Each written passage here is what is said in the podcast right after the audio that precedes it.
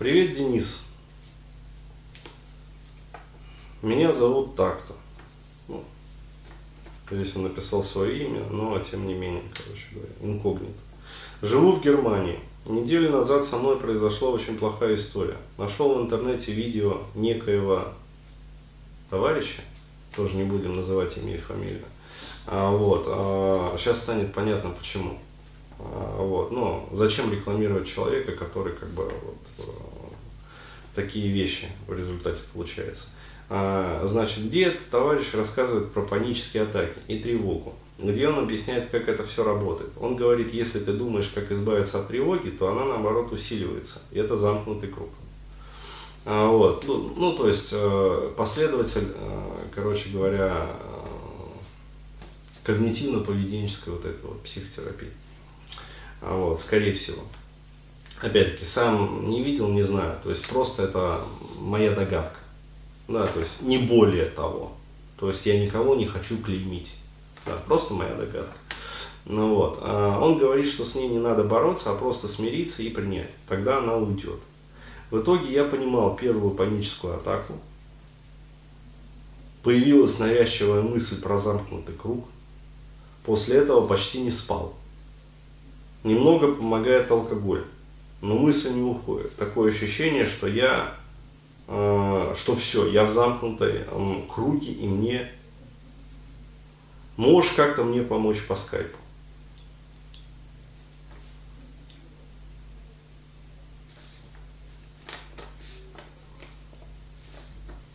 Возникает вопрос, зачем смотрели вообще? А, то есть это из разряда, э, это самое, вскочил прыщ на жопе, да, полез в Google, вот, обнаружил у себя смертельно опасное заболевание. То есть, ну... Болезнь интернета? Сейчас горе от ума угу. называется. Вот, то есть, хотя можно было просто прижечь его йодом, как бы, и забыть про него, и все, и он бы прошел сам. То есть, ребят, э, ну, я вас не понимаю, ребят.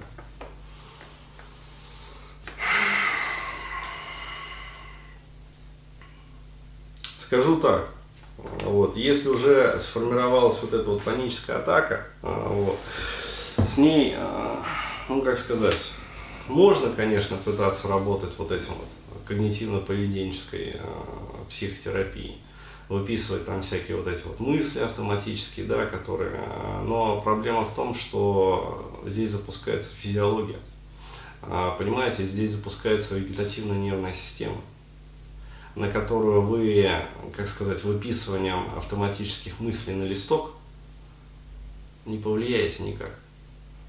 Потому что вегетатика, она не поддается сознательному контролю.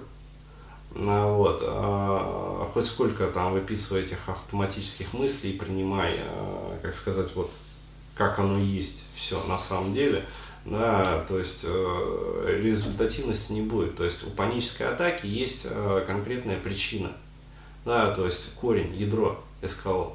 То есть, иными словами, что-то в детстве да, было такое, что, как сказать, было релевантно тому опыту, который с вами происходит сейчас.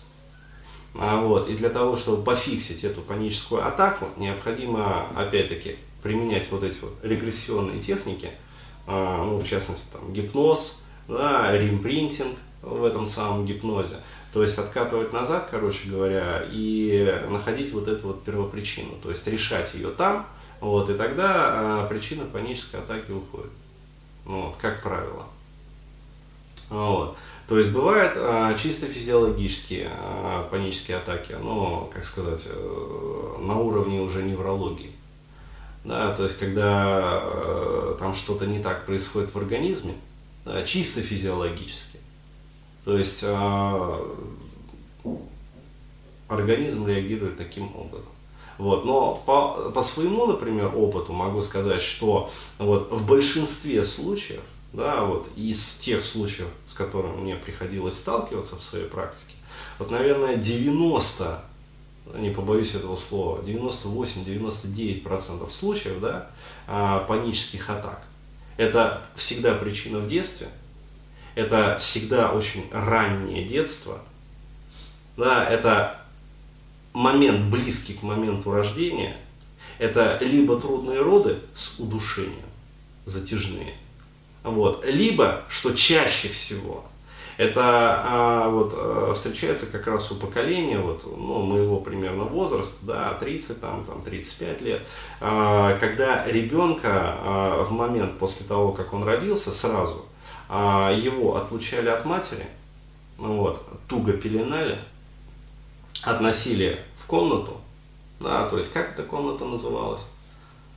Не знаю. Детское отделение. Детское отделение. А вот относили к таким же, короче говоря, вот этим вот свернутым, туго свернутым кулькам, вот, и там просто оставляли. Вот, в одиночестве среди таких же вот орущих да, кульков. Вот, и а, там происходила следующая ситуация. То есть ребенок, а, да, только-только родился, ну, младенец, вот, и а, он уже пережил стресс, связанный с родами, да, но вместо того, чтобы да, его, ну, дать ему возможность там, приложить к материнской груди, да, то есть, э, чтобы мать его обняла, да, чтобы мать его тут же покормила, да, почему? Потому что очень важно, вот, чтобы первые капли вот это вот, это даже не молоко, это молозиво выделяется в этот момент. А вот, оно содержит э, специальные полипептиды, которые ну, действуют как вот, э, как сказать, анксиолитики природные. То есть они, э, вот этот вот стресс, который ребенок пережил непосредственно в момент родов, они этот стресс нейтрализуют. То есть вот эти вот полипептиды, которые содержатся в молозиве. Вот, э, этого ничего не происходит, да, то есть ребенок не слышит, он не чувствует, во-первых, мать.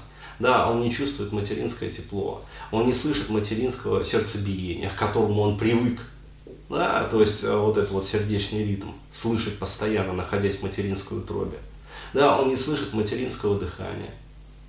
Вот. Более того, он свернут в абсолютно непривычной позе. Да, то есть в утробе он находился в эмбриональной позе, да, то есть это естественная для него поза.